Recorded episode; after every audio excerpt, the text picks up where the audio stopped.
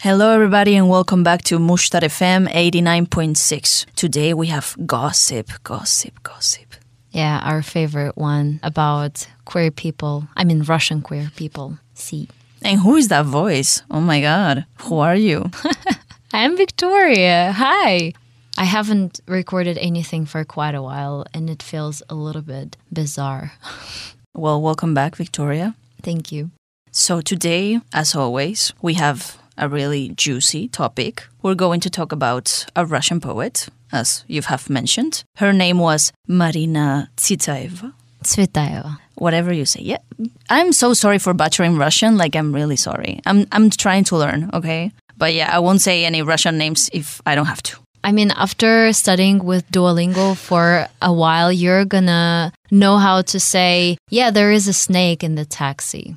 There's nothing more important than that. I mean, with that, you can go to Russia, I think, no? Yeah, of course, because we have snakes everywhere, especially in the taxi. yes, of course. So, yeah, we're going to talk about Marina. And as I've said, she was a Russian poet, and her work is considered among some of the greatest in the 20th century Russian literature.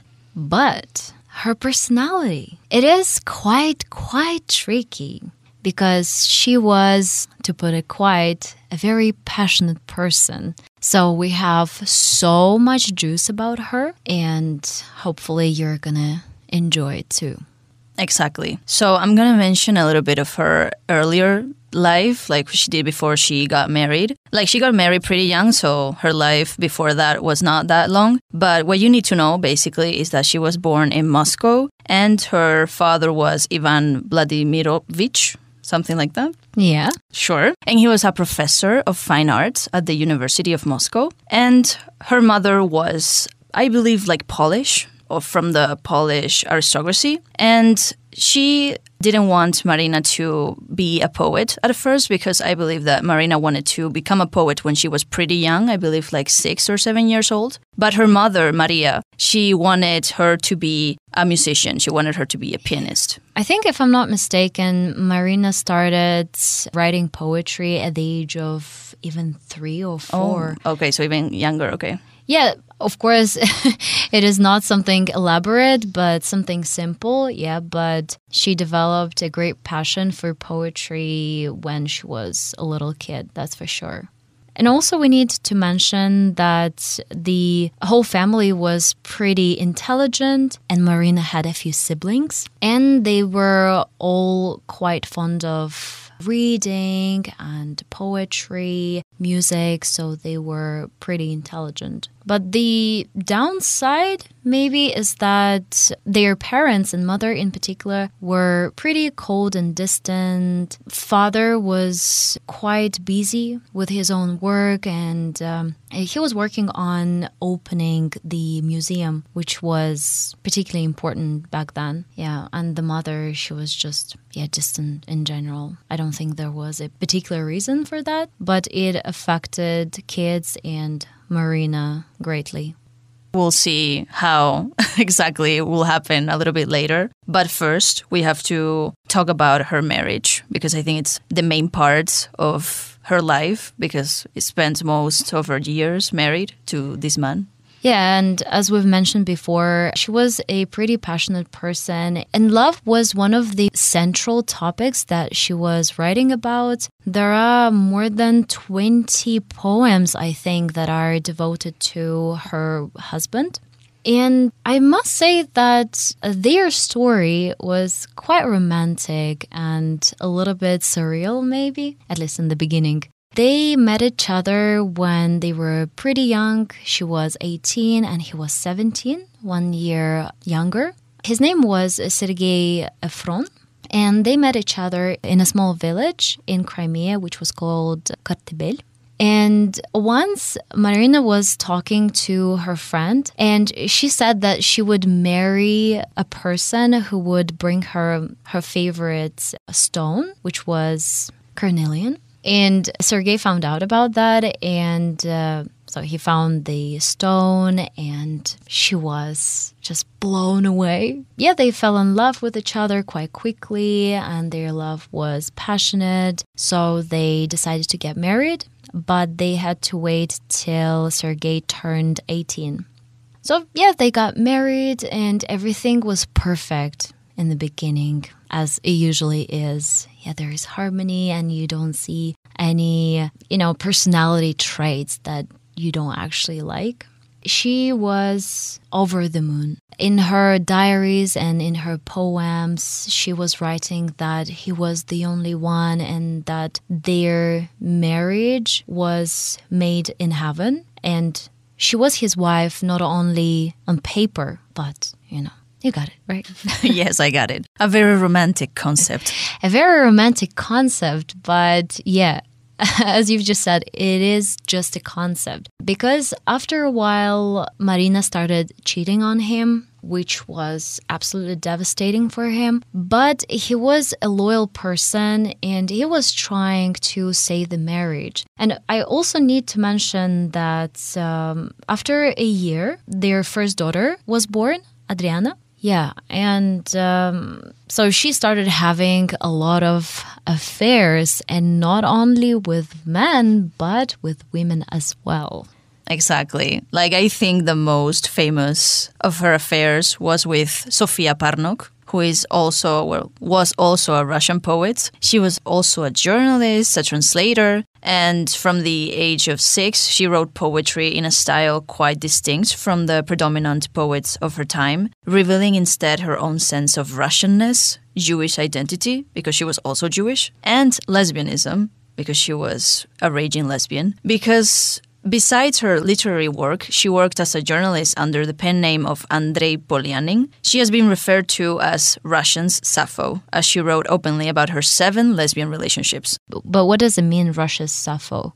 To me, that's a cultural shock because nobody in Russia seems to know who Sappho is but I will explain it to you. Maybe, maybe I'm just literate and uh, I'm not that intelligent to know who she is or who she was. I don't know, maybe or you just haven't studied it, which is fine. Sappho was a Greek poet. She was born around 615 before Christ to an aristocratic family on the Greek island of Lesbos. Little remains of her work, and these fragments suggest that she was gay, and that is why the name, her name, inspired the terms sapphic. Sapphic means a woman who likes women. And lesbian, you know what lesbian is because it's the same thing. And that's why these terms were coined because of Sappho. Wow, thank you so much. Now I feel that my brain is getting all the knowledge. Yeah. Next time I'm gonna be like, yeah, she was Russia's Sappho. Okay, so now we know what or who Sappho was and also Sophia. yeah, so I, I, I need the juice. Give me the juice. Okay, so basically, Marina revealed that she always had an attraction to her own sex from childhood. It's not something that she found out when she met Sophia. And you can see that both in her reading and in her relationships with other children. She tells the story of her childhood love for another girl in her prose work, The House at Old Pimen. Despite her attraction to women, though, or perhaps in an effort to neutralize the anxiety they clearly caused her, she married young and immediately had a daughter we don't know if that's because she had these inclinations or because she i mean you have talked about her love for efron so maybe it was actually because she loved him and not because of the anxiety but i guess we will never know. So sophia again. Sophia and marina met in 1914 at one of the literary salons hosted by adelaida gertsyk and they fell in love at first sight that's what has been said. It was a passionate affair, but it was the point where the work of both flourished. In Marina, for example, she wrote the lyrical cycle Girlfriend between 1914 and 1915, and it is said to be a masterpiece of lesbian love poetry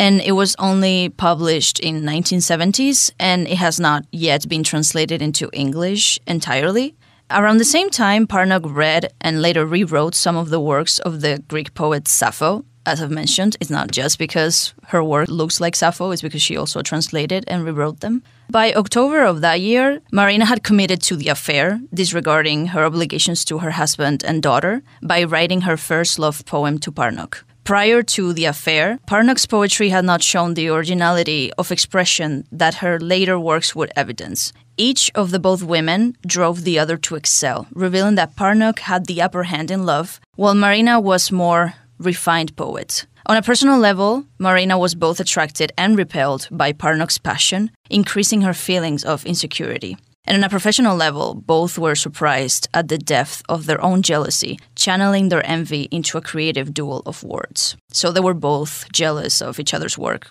Although both Parnok and Tsvetaeva predicted that their love was doomed almost from the start, Marina was traumatized by their breakup in early 1916, and she called the loss of Parnok the first catastrophe of her young life and nurtured vengeful feelings against Parnok until the end of her life. So, uh, pretty intense. Yeah, but how long were they together? Do you know? Two years. Two years. Yeah. And just imagine her husband trying to save the marriage while she is having an affair with a woman for two years. And if I'm not mistaken, after these two years, Marina couldn't keep it like that anymore. I mean, being married and also having affairs. So she decided to split up with her husband, but not in the sense of getting divorced, but just living separately because they did not get divorced. But I guess that there were more lovers during that period. Yes, exactly. I don't know why this woman was just like having so many lovers. like, there are too many. One of them was the poet Osip Mandelstam. And we know that she had a, an affair with him because she celebrated this affair in a collection of poems called Mileposts. So there is clear evidence on paper that this affair happened.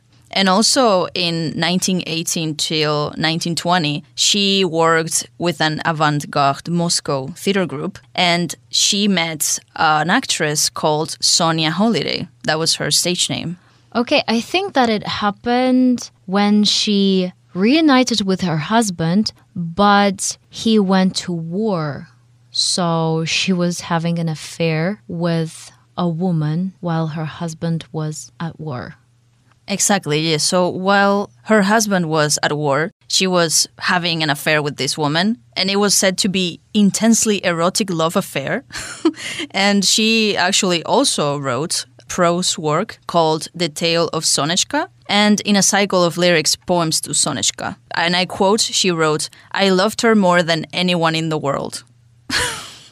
this woman, yeah, like she she was amazing. I'm so confused. Was that her husband or any other human being? Because uh, in her poems, she says that, oh, yeah, I love him, I love her, I love everyone, which makes me question whether she ever loved anyone. Yeah, her husband or her kids. Like, it's funny. Yeah. I don't know, just uh, looking at the intensity of her life, I'm not even sure that everything that she was experiencing in terms of emotions was like really real. I feel like that she took something and kind of exaggerated it to an extent that it was not real anymore and it was yeah i am in my head i'm suffering and this love is killing me but i don't know like I wouldn't say that I am a fan of poetry to begin with, but I used to study her poetry at university for a bit. It just was a short course on literature. And even without knowing much about her biography, I felt something, you know, insincere in her works that it was like too dramatic and too like not really genuine. But this is just my perception. I don't know. I I'm not sure that she was sane, you know. But these are just my thoughts. It is not scientifically proven, so to say. I mean, this is the gossip show. It's supposed to be juicy, not scientific. well, there's supposed to be like a little bit of truth here and there, maybe. Sometimes, yeah, sometimes. So, yeah, Vika, you have told me before we started recording that you have juice because she also had affairs with people close to her husband. Oh, yeah. So, what can you tell me about that? So, there is a gossip. I don't know if it's true or not, but it is said that she had an affair with her husband's brother. Wow. I am in shock with my Russian accent. Just how? But the most baffling thing is why her husband decided to stay by her side.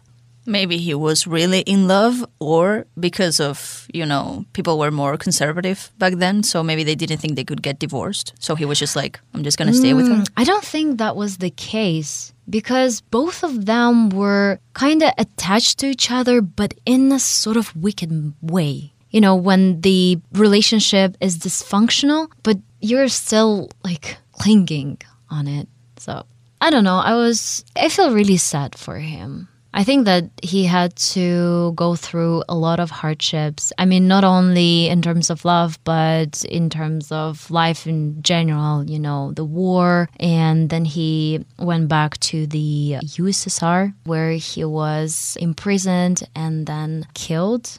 Yeah. His whole life was really tragic. I mean, the, the whole family faced a tragic ending, but that's a different story. Yeah, but don't get too ahead of yourself because we have another affair that you haven't mentioned, and it is to make matters worse. Actually, another friend of her husband's Oh, yeah, right. So when they got back together in 1920, if I'm not mistaken, so he was in Prague, and that's when he contacted her. Like he sent her a letter saying that his life and that he also wants to like get back together. And that's when she started an affair with his uh, military comrade, Konstantin Rodzevich. Sorry if I'm mispronouncing his uh, surname. Now you're doing it in your Russian? What is this? I mean, I think that it is a Polish surname. Oh, okay, okay. Because the way it is written looks Polish. So, yeah, he was a military officer, and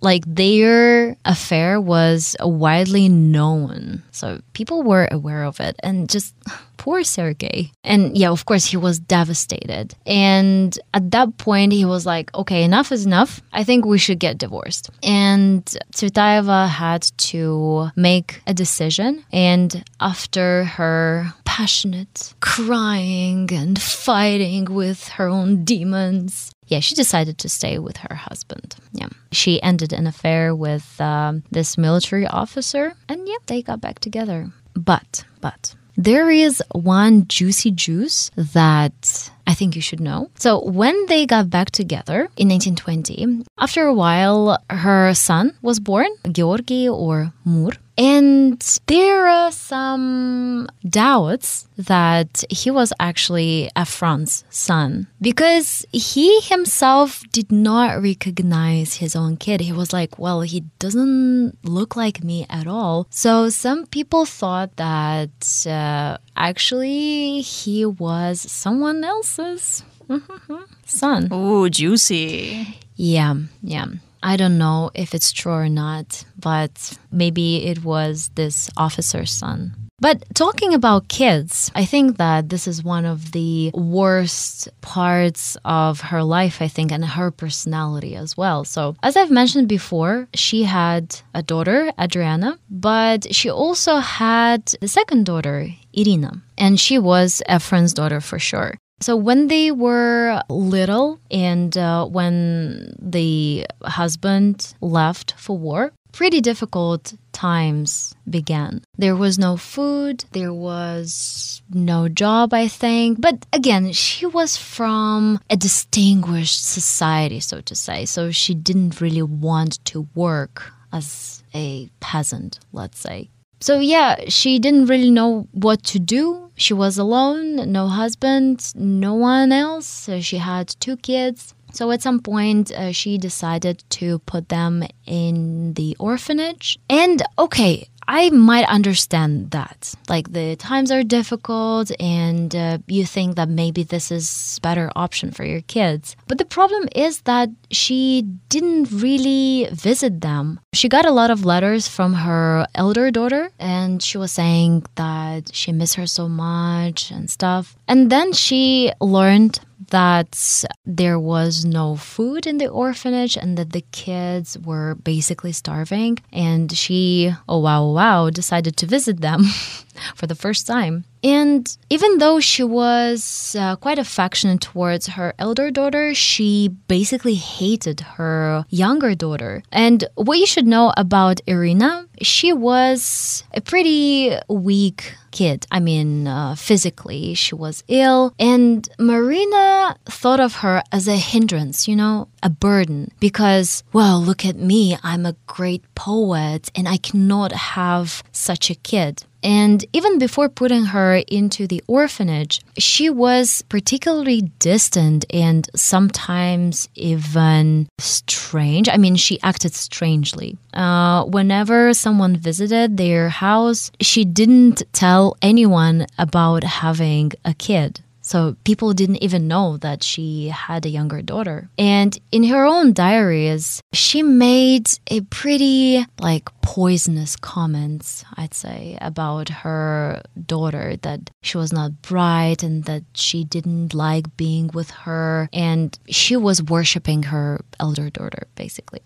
Okay, so she didn't love her younger daughter. And I mean, maybe that happens sometimes you give birth and you understand that you don't have this connection to your kid, right? But it does not justify that you just leave them be, kind of. Yeah. So at some point when they were in the orphanage, they got sick pretty badly. But the thing is that Marina took the elder daughter home, but she left Irina in the orphanage. And she was, I think, three years old. And of course, no one took care of her. And yeah, she ended up dying there, like being all alone and uh, abandoned. But the thing is that the husband's sisters were insisting on taking her back. They were willing to take care of her. But I don't know why. Like, Marina was a pretty proud person, and she didn't want people to think that, you know, she couldn't raise her own kids, nor did she want people to know that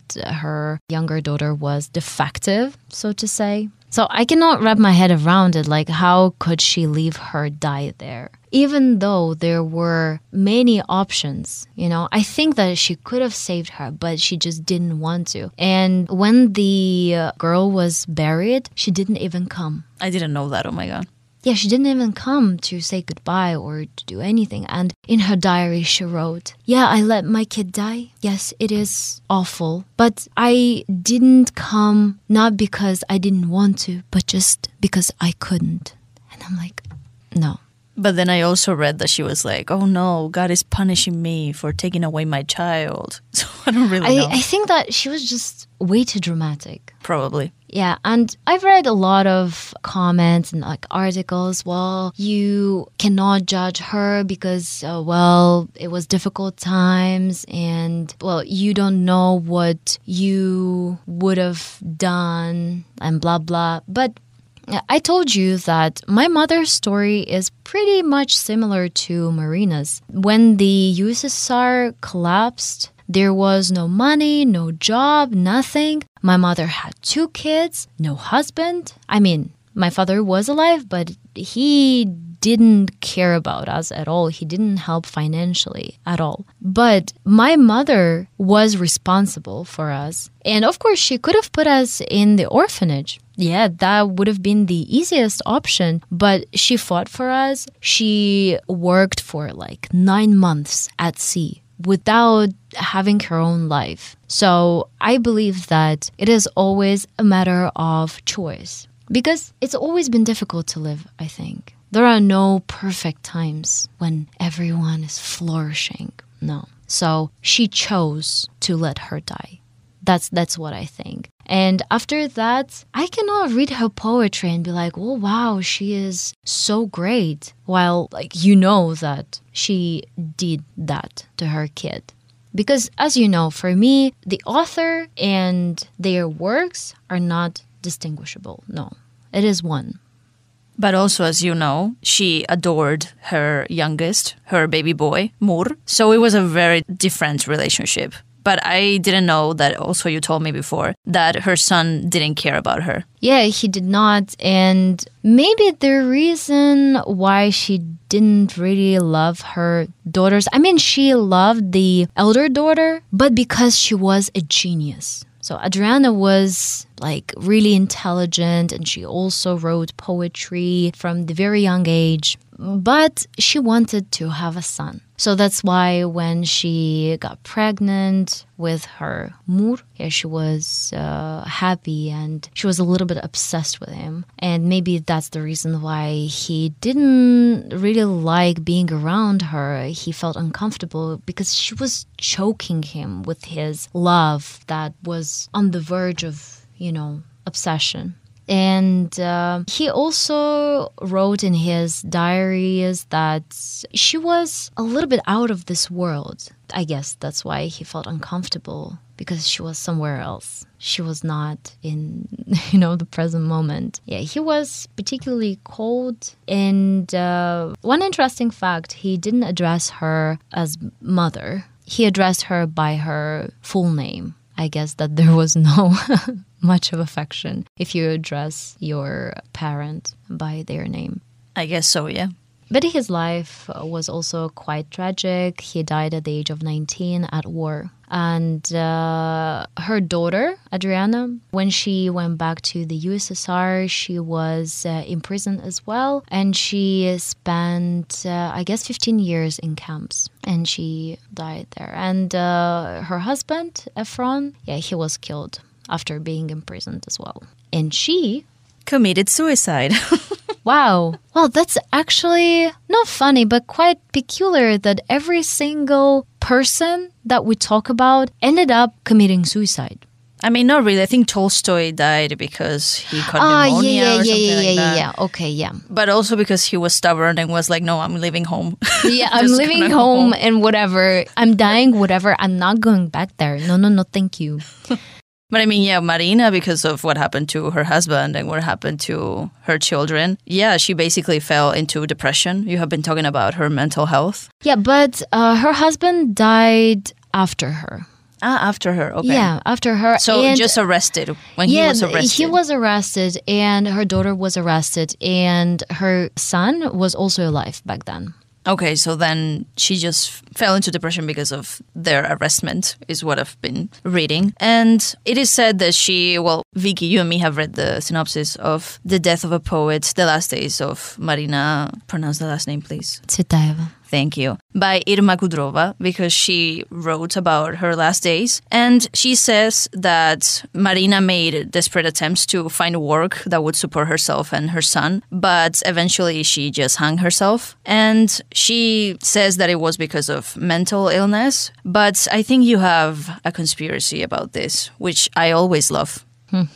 So, whenever it comes to conspiracy theories that are related to Russian um, poets or whoever, it is always about the government. And there is a conspiracy theory that she hanged herself because she feared recruitment by the NKVD, that was like a spy organization but I think that it's not true. Like, who needs her as a spy? And she was 48. She was she old. was 48. Yeah, like the best spy ever. Yeah, and also Marina's sister, Anastasia, insisted that the poet killed herself in order to save Mur. To me, it sounds kind of insane. Like, how? How are you going to save a kid by hanging yourself? Well, maybe there were other reasons that, I don't know, if she, you know, okay, I'm going to hang myself and my kid is going to be great. I don't know, if anything. But yeah, and as you've mentioned, it is sad that she suffered from mental illness. And I think that's the case, more or less. And um, there is an interesting fact about her suicide. So, not long before her committing suicide, she was given a rope by her friend, also a pretty famous poet. And he told her that the rope was so strong that it was really good for like hanging yourself. but as a joke, right? I guess as a joke. I hope so. Yeah, so some people think that he kind of predicted her committing suicide, like hanging herself. I don't know. We will never know. So, Vicky, that was all the juice that we have about Marina. Yeah, I mean, I think there is much more juice, but we have only 30 minutes. so if you're interested in her life, you can read her diaries and her poems as well, because um, most of them are translated into English, so you can find a lot. And if not, learn Russian. it's always another choice. So yeah, don't forget to follow us on social media. We are Mushtar FM on Facebook and on Instagram. And see you next time with more juice. Bye.